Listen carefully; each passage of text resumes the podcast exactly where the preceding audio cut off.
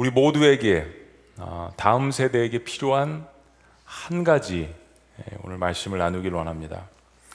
어, 사람들에게는 삶의 기준이 필요하죠. 어, 어떤 사물과 사건을 바라보는 눈, 또 문제를 선택하는 어, 어떤 선구안, 또 문제를 바라보는 분석력, 어떤 것을 결정하는 기준 이런 것들이 필요합니다. 그러니까 모든 가치 판단의 기준이 되는 것이 필요한데 사실은 모든 사람들이 이것을 갖고 있습니다. 어떤 것을 갖고 있느냐가 또 중요한 거죠. 그러면 그리스도인들에게도 그렇게 사물을 분별하고 결정을 내리고 또 분석을 하는 가치 판단이 있는데 그 가치 판단의 가장 중요한 근거가 무엇일까요? 답은 한 가지입니다. 바로 우리가 어, 믿고 있는 또 배우고 있는 보고 있는 가르치고 있는 우리 모든 신앙의 기준이 되는 바로 성경 말씀입니다. 근데 기독교 역사에 있어서 어, 여러 가지 해석을 할 수 있지만 음, 제가 개인적으로 생각할 때는 모든 문제의 시작은 성경을 외면하고 어, 성경을 등한시하고 인간의 전통과 율법을 더 강조했을 때 문제가 일어났다라고 생각합니다. 그래서 사실 종교개혁도 일어난 거고 종교개혁의 모태 가운데 하나는 솔라 스크립트라 성경을 사람들의 손에 쥐어주자는 것이었습니다. 1세대가 음, 다음 세대에게 이 하나님의 말씀을 가르치고 전수하지 않았을 때 사실은 다음 세대에게 반드시 화가 임했습니다. 어, 구약 성경 사사기서를 보면 이스라엘 백성들이 가나안 땅을 이제 점령을 하죠. 그리고 그 점령을 한 그 이후의 일에 대해서 기록을 한 것이 사사기의 말씀입니다. 여호수아 세대는 가나안 땅을 정복하는 사명을 마쳤습니다. 뭐 100%라고 할 수는 없었죠. 그러나 그 사명을 충실하게 여호수아 세대는 감당을 했습니다. 슬프게도 다음 세대에게 하나님의 말씀을 전수하지 못했습니다. 즉 하나님께서 주신 말씀, 신명기 말씀 들으라, 쉐마 그리고 이 말씀을 모든 세대들에게 특별히 자녀들에게 가르치고 지키게 하라는 이 말씀의 언약을 지키지 못했습니다. 사사기 2장 10절은 그 서론에 이런 이야기를 우리들에게 전해줍니다. 그 세대 사람도 다 그 조상들에게로 돌아갔고 그 후에 일어난 다른 세대는 여호와를 알지 못하며 여호수아 세대는 가나안 땅을 정복하고 하나님을 알고 사명을 완수한 세대였지만 그 후에 일어난 다른 세대는 여호와를 알지 못하며 여호와를 알지 못하며 여호와께서 이스라엘을 위하여 행하신 일도 알지 못하더라. 사사기 2장 10절 이후에 표현된 그 말씀들은 참 우리의 마음을 서늘하게 하고 아프게 합니다. 1세대들은 가나안 땅에 입성했지만 거기서 태어난 자녀들은 결국 말씀을 모르니까 하나님을 모르고 하나님을 모르니까 하나님께서 행하신 일도 모른 채 가나안에 존재했던 우상 숭배에 빠졌습니다.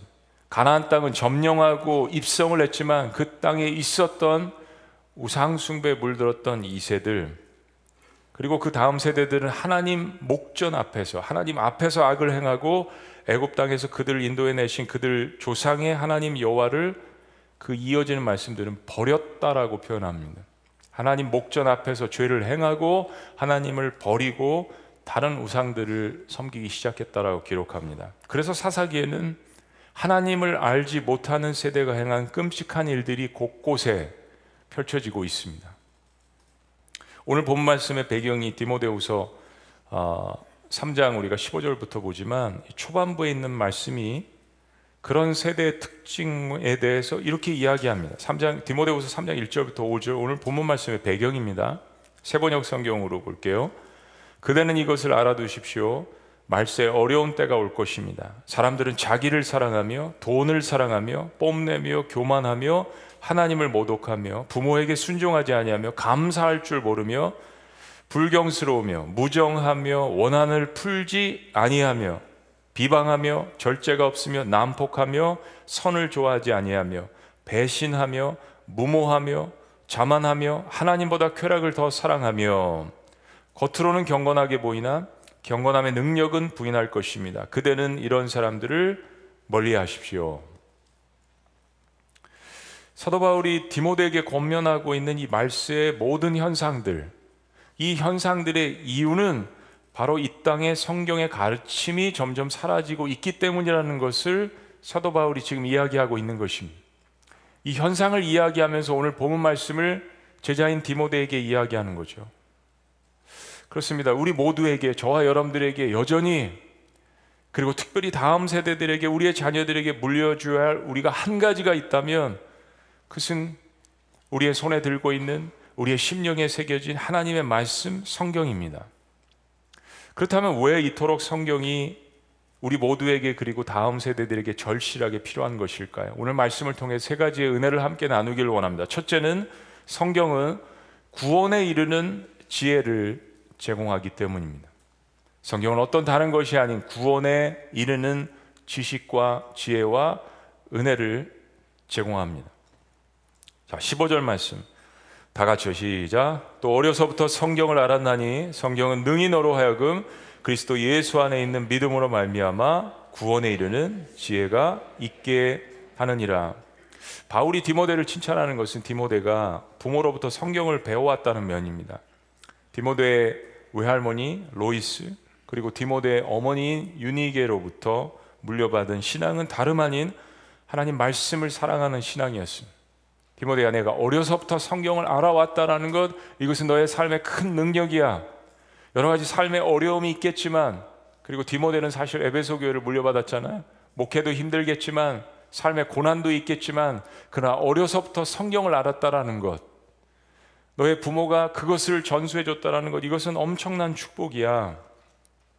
라는 사도 바울의 권면과 위로 격려였습니다. 저는 여러분들이 어, 여러분들의 자녀가 어떤 삶의 중요한 이정표를 찍을 때 졸업식이라든지 결혼식이라든지 그럴 때 선물로 이제 다른 것도 해주시지만 특별히 여러분의 여러분이 성경책을 선물해 주셨으면 좋겠습니다. 그리고 또 하나 특별한 것은 여러분이 쓰시던 손때 묻은 성경책을 선물해 주셨으면 좋겠습니다. 여러분이 10년 보셨던 20년 보셨던 여러분의 성경책을 주기적으로 한 번씩 선물해 주시는 것 엄청난 의미가 있습니다. 여러분이 밑줄 그은 그 말씀, 여러분의 눈물의 골짜기를 지날 때 여러분이 눈물을 흘리셨던 그 성경 구절, 기도가 담겨져 있는 여러분의 인생이 담겨져 있는 신앙 고백이 담겨져 있는 그 성경책을 자녀들에게 선물해 주는 것. 저에게도 그런 순간이 있었습니다. 1987년에 저희 부모님께서 저에게 주신 탐슨 주석 성경이 있는데요. 주로 집에서 설교 준비할 때 씁니다. 색이 바라고 때가 많이 묻어 있습니다. 많이 찢어져 있습니다.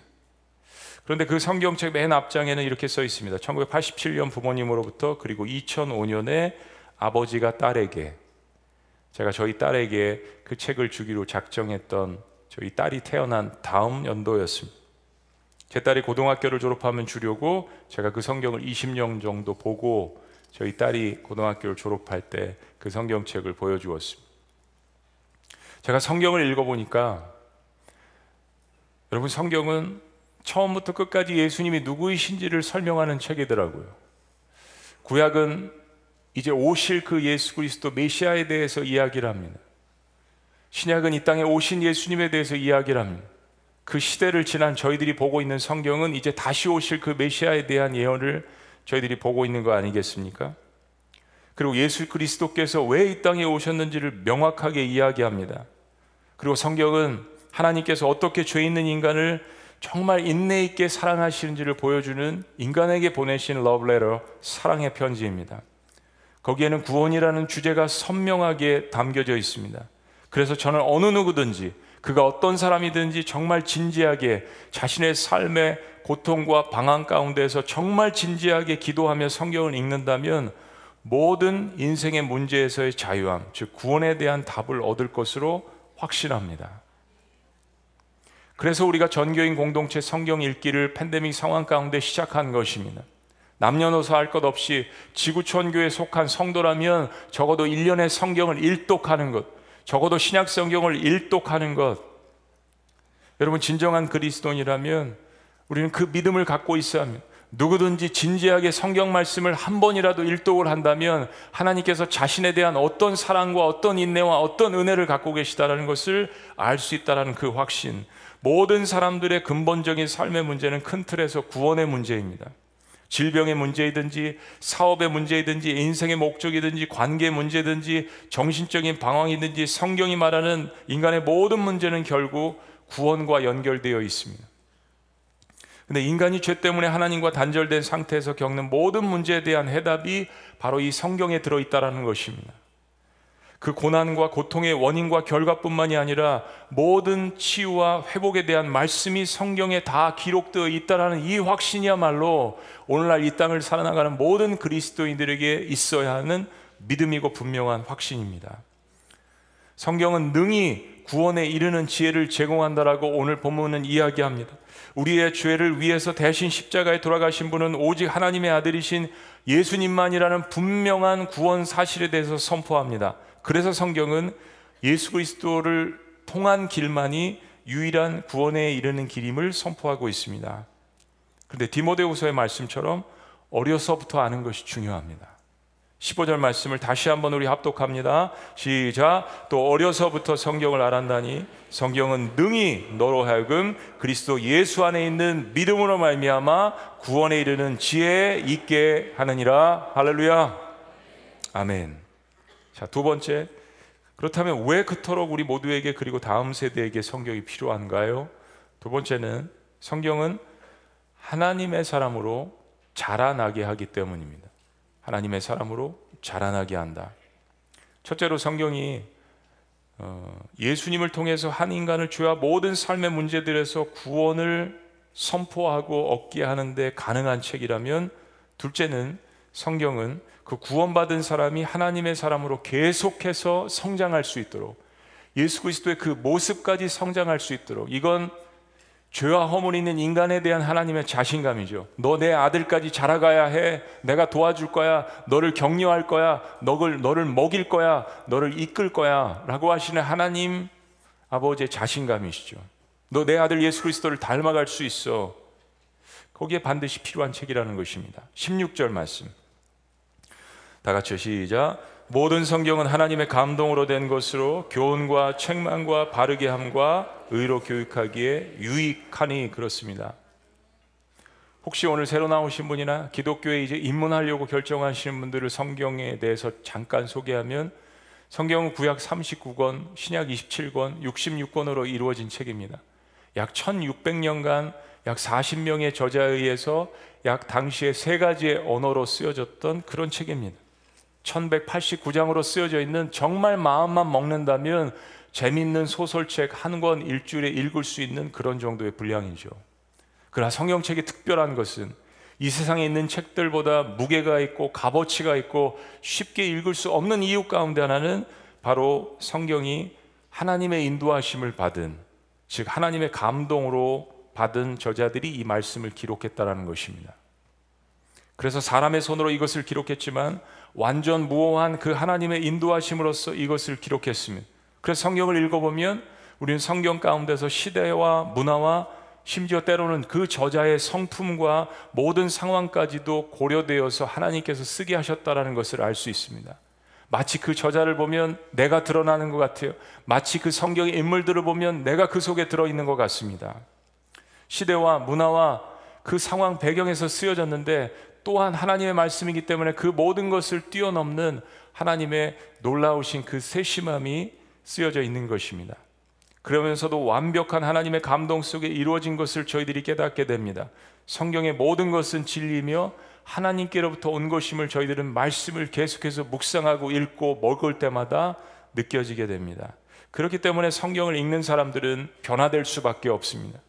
성경을 읽는 사람은 구원을 얻을 뿐만 아니라 지속적으로 영적으로 성장하게 되어 있습니다.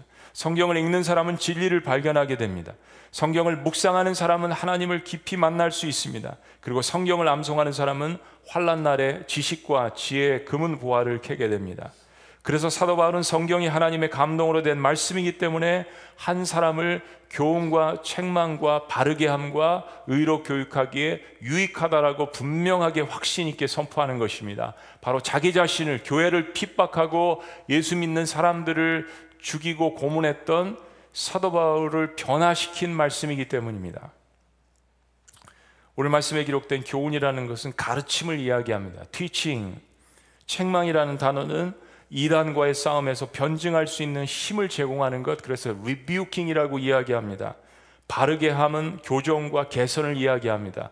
correction, renewal, 의로 교육함은 훈육과 훈련을 이야기합니다. discipleship training. 사랑하는 여러분, 여기에 쓰여져 있는 표현된 하나님의 사람으로서 세우기 위해서 성장시키기 위해서 쓰여져 있는 이 단어들의 공통점이 뭐냐면 요즘 시대가 요즘 세대가 가장 싫어하는 단어들입니다. 요즘 누가 가르침을 받는 것을 좋아하겠습니까? 누가 훈육받는 거, 훈계받는 거, 훈련을 좋아하겠습니까? 누가 교정받는 거, 코렉션, 개선받는 것을 좋아하겠습니까? 가만히 생각해 보면 이 세대뿐만이 아니라 사실은 인간 역사를 통해서 모든 인간의 본성을 거스르는 일입니다. 그래서 2000년 전에도 똑같이 디모데후서전서에는 디모데후서에는 말세 때 이런 일들이 이를 것이라는 이 세대에 관한 이야기를 하고 있는 것입니다. 그러나 사랑하는 여러분, 또 한 번 역설적으로 이야기하자면 시대는 싫어하지만 시대는 이것을 거부하지만 시대가 가장 필요로 하는 것들임을 누구보다도 그리스도인들은 확신해야 합니다. 모든 인간의 원천적인 필요를 채워줄 수 있는 것, 바로 하나님 말씀인 성경이 다 가지고 있다라는 것. 근데 이것이 특별히 더 많이 효과적으로 가능한 시기가 있습니다. 바로 어린 아이들이죠. 통계에 의하면 4세에서 14세 사이에 복음을 받아들일 확률은 80%가 넘는다고 합니다. 대부분의 기독교인들의 90%는 바로 이 시기에 예수 그리스도를 경험하고 영접하고 교회 신앙생활을 한 그러한 나이라고 이야기합니다. 그런데 15세에서 26세는 이것이 절반으로 40%로 떨어지게 되고 26세 이후에는 10%도 되지 않는다라는 것입니다. 이 통계는 시대와 문화와 사람과 인종과 국가를 떠나서 거의 대부분의 지역에서 동일합니다. 우리는 이것을 그래서 414 윈도우 414 창이라고 그렇게 이야기합니다. 성경적인 용어 중에 1040 윈도우라는 단어가 있죠. 북위 10도에서 40도 사이에 있는 아시아권에 있는 나라, 북아프리카를 포함한 지구에 있는 1040 윈도우 이 창에 살고 있는 사람들이 전 세계 인구의 3분의 2인데 특별히 이 지역에 이슬람들이 집중되어 있고 선교적으로 이 지역을 가장 집중적으로 복음을 증거해야 된다라고 이야기합니다. 네, 이것을 세대로 이야기했을 때는 414 윈도우 바로 4세에서 14세에 있는 아이들에게 효과적으로 말씀을 지속적으로 계속해서 듣게 하는 것이 너무나도 중요하다는 이야기입니다. 지형적으로는 1040 윈도우가 중요할지 모르겠지만 이 세대에 있는 모든 현대 사람들에게 4세에서 14세까지 성경을 집중적으로 가리키는 것 너무나도 중요한 것입니다. 제가 팬데믹 기간 가운데 화면에 크게 나오니까 1년 이상 집에서 핸드폰이 아니라 TV로 아니면 컴퓨터로 예배를 여러분들이 많이 들으셔서 제가 아이들에게 유명해졌다라는 이야기 여러분 들으셨죠? 어디에선가? 아이들이 저를 보면 너무 좋아합니다. 어, 윤호라는 아이가 10살인데 이런 그 카드를 보냈습니다. 얼마나 가슴이 제가 설레고 격려를 많이 받았는지 모르겠어요. 멋지고 친절한 최성은 목사님께 만날 기회가 와서 너무나 기뻐요. 목사님을 좋아하는 이유도 수만 어깨가 넘어요. 맨날 TV로 보다가 현장에서 한번 만나니까 아마 그런 생각이 들었을 거예요. 그러면서 저에게 이렇게 이야기합니다. 목사님 하브루타를 아시나요? 제가 언젠가 설교 시간에 유대인의 토론 습관이라고 말씀드렸죠. 하브루타. 아신다면 열왕기상을 주제로 설교해 보세요. 10살이에요, 10살. 실은 저희 학교가 좋은 친구가 많은데요. 반 이름도 성경인물 이름이 있는 반이에요. 아마 기독교 학교 같은데 한 책이 끝날 때마다 새로운 책으로 바뀌어요. 그리고 저희 학교의 땡땡땡 목사님도 소개해 드릴게요. 새해 복 많이 받으세요. 간식 목사님 아들과 맛있게 드세요. 10살짜리가 저에게 목사님 열왕기상을 주제로 설교해 보세요. 하브루타식으로 성경 공부를 가르쳐 보세요. 제안을 합니다. 또 하나는 어, 7살 리아라는 예, 여자아이인데 목사님 리아예요. 목사님 스승의 날 축하드려요. 7살 아이가 50대 중반에 있는 저를 스승이라고 생각해 주는 이 편지에 얼마나 많은 격려를 스승의 날 받았는지 모르겠습니다. 건강하시고 행복하세요. 축복해요. 그리고 리아가 제가 느헤미야 기도회 시간에 고린도전서에 대해 설교를 했는데 연약해서 쓰임 받을 수 있어요에 대해서 설교를 적었더라고요. 저는 그날 4 포인트 4개의 대지로 설교를 했어요.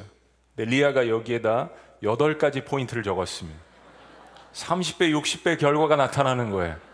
우리 어른들은 4개를 이야기하면 4개밖에 모르는데 이 어린아이들은 7살의 눈에는 이 4개가 8개로 보이는 겁니다. 8개까지 적고 9번, 10번까지 남겨놨어요. 여러분, 사랑하는 자녀들에게 성경 말씀을 가르쳐 주고 가정 예배를 드리고 그들에게 하나님 말씀이 진리이고 그들 삶의 가치관인 것을 가르쳐 주는 것은 이렇게 중요합니다. 이 세상을 분별하고 판단할 수 있는 모든 지식과 지혜가 금은보화가 성경 이 하나님 말씀 가운데 담겨져 있다는 것을 부모가 확신하고 이것을 가르친다면 이 자녀 세대는 결코 망하는 법이 없다라는 것이 하나님의 약속의 말씀인 것을 믿으시기를 주의 이름으로 축원합니다. 성경은 누가 뭐라고 해도 우리의 자녀들과 우리 모두를 포함해서 하나님의 사람으로서 정체성을 갖게 합니다. 그리고 시대는 어둡지만 이 세상에서 그래서 빛과 소금의 역할을 감당하라고 주님께서 우리에게 이 말씀을 주시고 이 말씀을 통해서 우리를 성장케 하시고 이 말씀을 통해서 세상을 섬기고 도전케 하라고 이 말씀을 주신 것입니다. 마지막 세 번째, 왜 그토록 우리 모두에게 그리고 다음 세대에게 성경이 필요합니까? 성경은 우리가 받은 사명을 감당하게 하기 때문입니다. 하나님은 세상이라는 광야에 우리를 태어나게 하셨습니다. 그러나 이 세상이라는 광야에 우리를 떨어뜨려 놓고 아무런 무기도 주시지 않고 사명을 주시는 사명을 감당하라고 명령만 하시는 하나님이 아니십니다. 여러분 우리가 하나님의 사람이 되었다라는 것은 각자에게 하나님께서 우리에게 영적인 사명을 주시고 우리가 그것을 깨닫게 되는 것이죠. 물론 가장 큰 사명은 우리가 하나님께 경험한 그 사랑을 가지고 이웃들에게 다가가서 복음을 증거하는 것입니다. 그런데 그 사명을 감당하는 동시에 우리는 일상 생활 가운데 하나님께서 우리에게 주신 사명들이 있죠.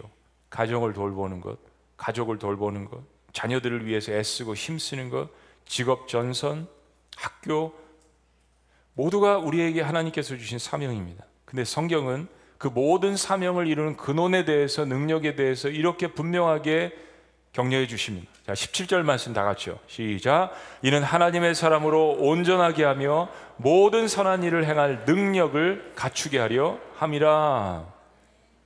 아멘. 그렇습니다.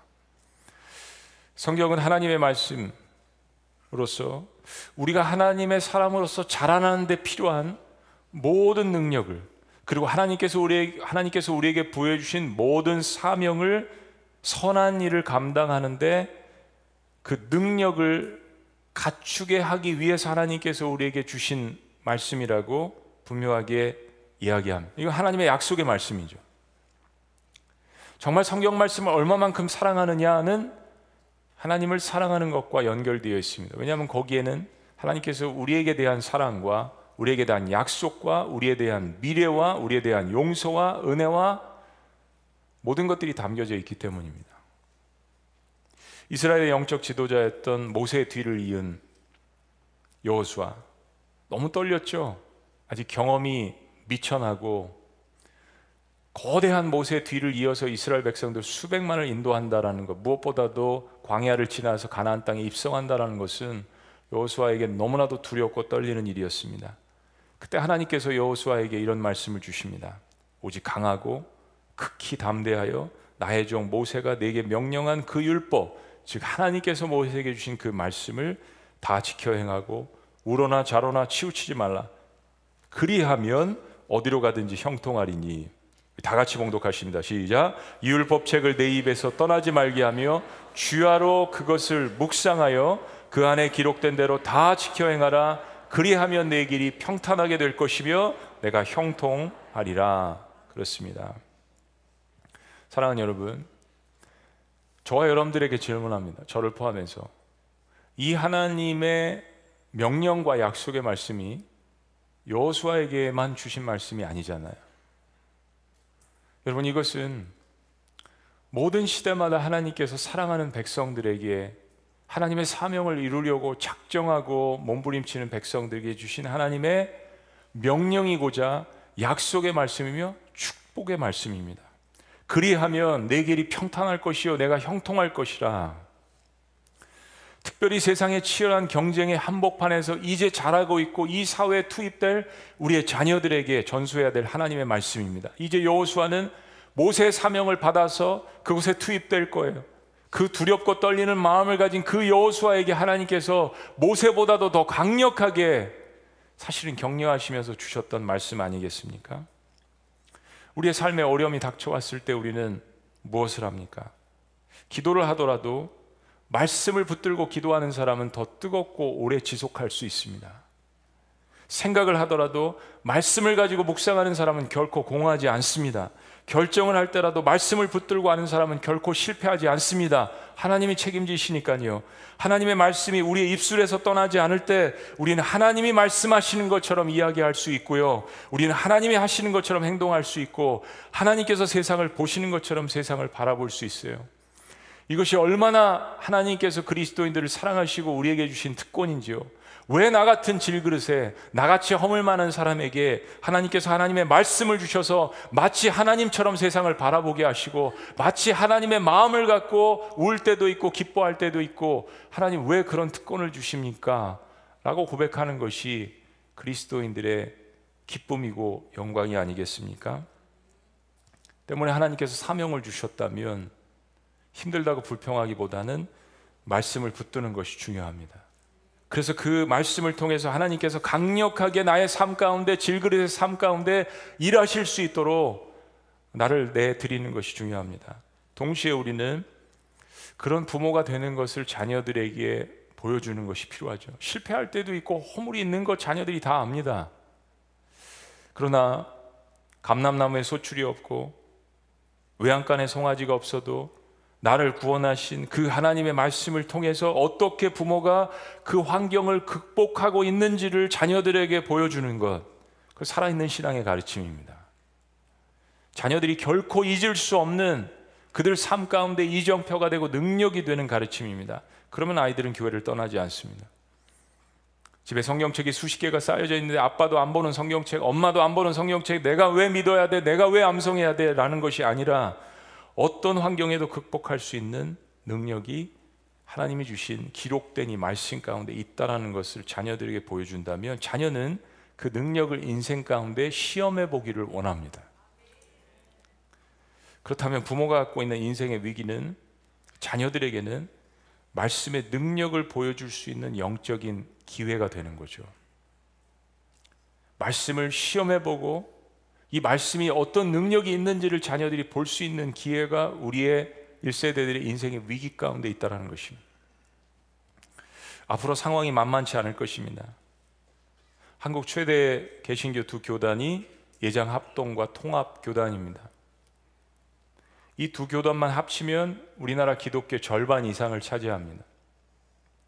이 두 교단에 속한 교회 학교 인구를 10년 동안 통계를 낸 것이 있는데 2010년에 통계를 내고 그리고 쭉 지나서 거의 10년 후인 2019년 바로 팬데믹이 닥치기 전까지 통계를 냈는데 주일학교 참석 학생 수를 비교해 보니까 10년 후에 40%가 감소했습니다. 40%. 예장합동 또 통합 이 교단은 지난 10년, 15년 동안 계속해서 인구가 줄어들고 있습니다. 출석 수가 다른 교단은 말할 것도 없고요. 그런데 특별히 주일학교 참석 학생 수가 40%가 줄었습니다. 영아부가 없는 교회가 70%가 넘고 중고등부가 없는 교회가 절반에 가깝습니다. 최근 저희가 속한 침례교단이 낸 통계에 의하면 교단 전체에서 다음 세대가 차지하는 인구 비중은 19%밖에 되지 않습니다. 참 암울한 전망입니다. 한 전문가는 개신교 다음 세대 분위기가 초토화 분위기라고 이야기하면서 2030년에 주일학교가 90% 이상 사라질 것이라는 교계 일각의 비관적 전망에 공감이 된다라고 이야기했습니다. 이 통계대로 가면 그렇게 될 것입니다. 이 통계대로 가면 저는 이런 현상들이 여러 가지 저출산과 사회적인 현상들도 작용을 했겠지만 그러나 무엇보다도 1세대들이 다음 세대들에게 우리가 믿는 하나님, 우리가 붙든 성경 말씀을 전수하는데 실패하고 있다라고 그렇게 생각합니다. 앞으로 2년 있으면 2024년 저희 지구촌 교회는 30주년을 기념하게 될 것입니다. 그리고 지금부터 8년 후면 2030 아까 말씀드렸던 이대로 가면 앞으로 2030년에는 대한민국에 존재하는 기독교 인구 중에 주일학교 아이들 교육부서 90% 이상이 사라질 것이라는 2030이 오게 됩니다. 우리 지구촌 교회 공동체가 중점적으로 해야 될 사역과 사명과 기도가 무엇일까요? 저희 지구촌 교회는 지난 28년 동안 너무나도 감사하게도 복음적인 강단 위에서 사역을 감당해 왔습니다. 성경적인 강단 사역이 있었습니다. 이동원 원로 목사님 때부터 성경적인 말씀 강해 그리고 특별히 복음전도 설교를 통해서 수많은 구원자들과 헌신자들이 주님께로 왔습니다. 블레싱이라는 집회를 통해서 집회를 준비하는 마음 가운데 그리고 집회 이후에도 계속해서 영원 구원에 힘써 왔던 그러한 하나님의 은혜가 있는 교회입니다. 그런데 우리에게 소망을 준 이 하나님의 말씀은 여전히 저와 여러분들 세대에게도 필요하지만 다음 세대에게는 더욱더 절실히 필요합니다. 여러분 점점점 자유주의 기독교인들이 늘어가고 있습니다. 이 사실 이 단어 자체도 어폐가 있는 단어지만 성경 말씀을 제쳐두고 인간의 이성과 합리와 전통과 다른 것을 중요시하는 자유주의 기독교인들이 늘어가고 있습니다. 우리 자녀들은 그런 시대 한복판에 살고 있습니다. 성경 말씀을 말씀 그대로 믿지 않고 성경에 일어난 기적 가운데서 내가 원하는 것만 믿기를 원하는 내 생각 가운데 판단하는 그런 시대 사조가 풍부한 그런 것이 지금 우리가 살고 있는 현대입니다. 때문에 누구보다도 우리의 자녀들이 이 성경 말씀을 말씀대로 아는 것이 필요합니다. 사랑하는 여러분, 말씀 공동체만이 인간을 사람 구실하게 만들 수 있잖아요. 우린 그걸 경험했습니다. 때문에 우리가 다음 세대를 세우는 목적은 말씀으로 훈련시켜서 하나님의 사람으로 세워서 그들 세대도 우리가 경험한 민족 치유와 세상 변화의 사명을 감당하며 그것을 감당하는 가운데 하나님께서 주시는 그 영광과 기쁨을 누릴 수 있도록 하는 것입니다. 그래서 우리는 다음 세대를 위해서 최소한의 예루살렘 성벽을 그 테두리를 만들어 줘야 하는 것입니다. 그들 역시 하나님의 말씀의 깊이를 알고 함께 목장에서 말씀을 나누고 다시 한번 함께 모여서 대면해서 하나님을 예배하고 우리보다 더 큰 부흥의 역사를 경험할 수 있도록 세워주는 것 저와 여러분들이 감당해야 될 2030 비전이죠. 그래서 느헤미야 프로젝트를 말씀드린 것입니다. 다음 세대들에게 영적 공간을 마련해 주는 것입니다. 가상 공간 플랫폼을 통해서 24시간 계속해서 선한 말씀, 예배, 찬양, 기독교 문화를 아이들이 접할 수 있도록 해주는 것입니다. 교회, 교육, 사회 공간을 제공해 주는 것입니다. 이런 일들을 더 효과적으로 하기 위해서 물리적 공간도 자녀들에게 더욱더 필요하겠죠. 제가 어렸을 때는 교회 다닐 때 교회 건물에 대한 추억이 있었습니다. 부활절이면 부활절, 성탄절이면 성탄절, 추수감사절이면 추수감사절, 구석구석 제가 기도했던 것, 눈물 흘렸던 것, 같이 찬양했던 것, 우리 다음 세대들에게도 그런 영적 공간, 물리적 공간, 가상 공간, 사회적 공간을 마련해 줘야 합니다. 지난주 통계를 보니까 믿을 수 없는 현상이 있었습니다. 어른들도 사실 현재 대면 예배가 사실 70%가 안 됩니다. 물론 10시, 12시는 지금 포화 상태입니다. 여러분 보시듯이 그런데 어른들도 전체 70% 가까이 나오셨는데 지난주에 우리 자녀들은 교육 목장에 코로나 전 대비해서 80%를 참석을 했습니다. 이건 정말 너무나도 고무적인 현상입니다. 1년, 2년 동안 예배를 제대로 드리지 못했던 우리 교육부서의 아이들이 그래도 어른들은 어떻게 해서든지 대면 예배를 이어갔었는데요. 부족해도 우리 아이들은 전혀 올 수 없었던 상황이 1년 이상 지속됐잖아요. 이 아이들의 마음 가운데 교회를 오고 싶다라는 열망이 있습니다. 그리고 그들을 교회로 이끄는 부모의 또한 사랑과 열망이 있는 것이죠. 그래서 80%가 출석이 찼다라는 것은 우리들에게 엄청난 격려가 되는 이야기입니다. 근데 아이들 현장을 보니까 그야말로 닭장입니다. 닭장. 이제는 팬데믹으로 인해서 작은 공간에 대한 두려움이 있습니다. 그럼에도 우리 교회 하나님께서 부어주시는 예배와 전도와 교육과 헌신에 대한 은혜가 있죠. 그리고 그 은혜는 그 모든 불편함을 초월하게 하는 것입니다. 그건 맞습니다. 이거 역시 우리가 자녀들에게 전수해야 될 신앙의 야성이죠. 그러나 사랑하는 여러분, 현실적으로 우리가 지난 28년 동안 사용한 건물은 많이 낙후되어 있습니다. 시대에 많이 뒤져 있는 거 여러분이 더 잘 아시잖아요. 우리 자녀들에게 분명한 것은 손때가 묻어 있는 성경을 전수해야 합니다. 우리의 기도가 담겨져 있는 우리의 삶의 애환이 담겨져 있는 믿음이 담겨져 있는 이 성경책을 이 손때 묻은 성경을 책을 물려줘야 합니다. 그러나 쓰다 남은 폐허가 된 예루살렘 성벽을 물려줄 수는 없습니다. 니에미아는 그래서 남아있던 사람들과 함께 영적인 테두리인 예루살렘 성벽을 재건했던 것입니다. 그러므로 말미암아서 그들의 마음은 하나가 됐고요. 400년 후에 오실 예수 그리스도를 예비했고요. 다음 세대들 우리의 자녀들을 살리기 위해서 많은 눈물과 기도와 헌신이 필요하겠습니다. 그러나 이 헌신은 우리 1세대들이 다음 세대들에게 물려줄 가장 중요한 눈물이며 헌신이며 그리고 자녀들이 기뻐할 말씀입니다. 다음 세대가 없다면 교회도 없고요. 선교도 없습니다.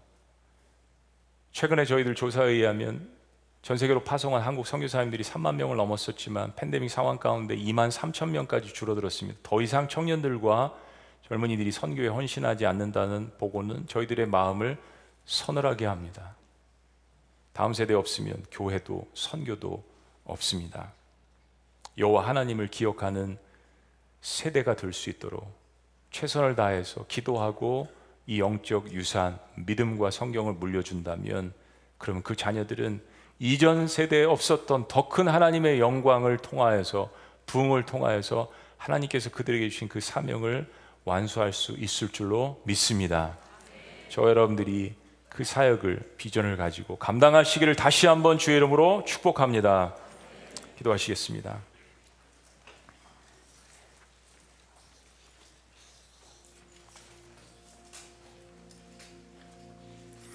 살아계신 하나님, 때로 예전 풍경이 그리울 때가 있습니다. 자녀들과 함께 새벽 재단에 참여하고 금요 철야 기도에 자녀들 가족들과 함께 참여하고 종이에 크리스마스 글씨를 새겨서 교회 곳곳에 붙이고 우리 1세대들이 다사다난한 시대를 살았지만 그대로 하나님 그래도 하나님을 알 수 있는 신앙을 통하여서 그 모든 어려움들을 이기고 승리하고 극복하고 이 자리까지 오게 하신 그 은혜와 지난 28년 동안 우리를 지키시고 함께 하신 하나님 앞에 모든 영광과 찬송과 감사를 올려드립니다.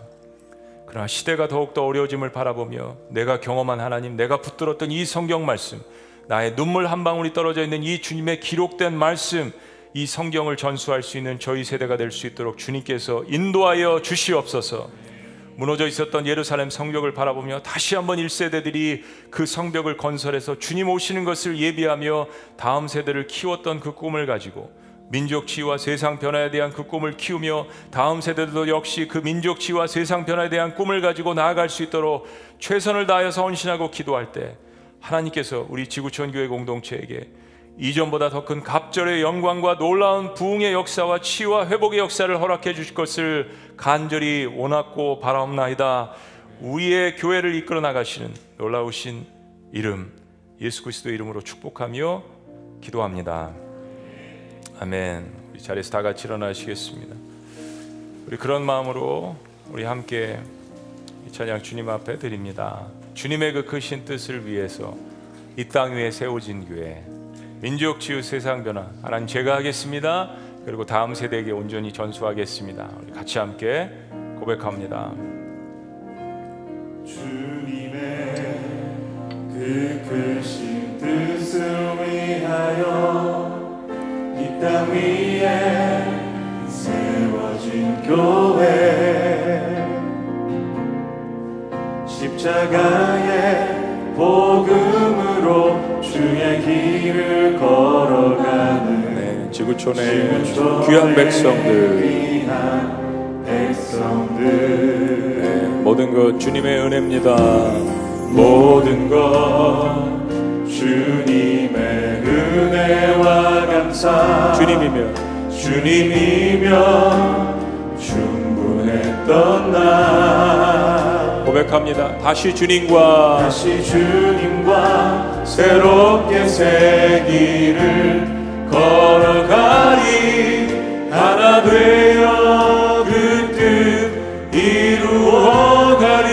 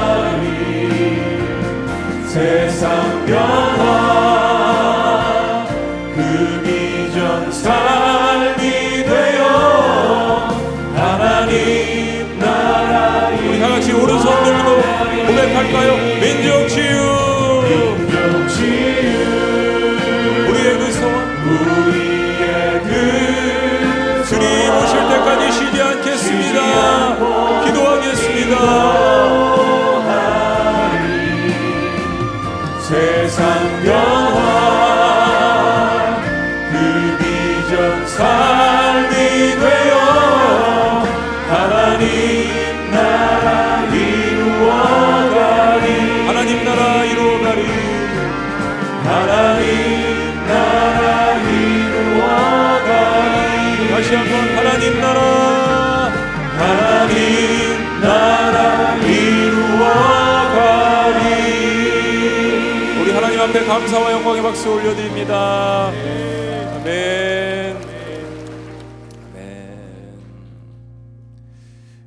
우리 주 예수 그리스도의 은혜와 하나님 아버지의 극진하신 사랑과 성령님의 감화교통 역사하심이 지난 28년 동안 우리에게 성경의 은혜의 말씀을 주시고 이 성경 말씀을 통하여서 구원에 이르게 하시고 하나님의 사람으로 자라게 하시며 사명을 온전케 감당케 하신 그 하나님의 은혜를 기억하며 이 은혜를 다음 세대에게 전하기 위하여서 또다시 기도와 헌신과 눈물을 흘리는 모든 하나님의 백성들에게 그리고 그 1세대들의 헌신에 감사하여서 그 영의 꼴을 먹고 자라가며 사명을 감당하는 모든 다음 세대들에게 지금부터 영원토록 함께 하실 것을 간절히 축원하옵나이다. 아멘.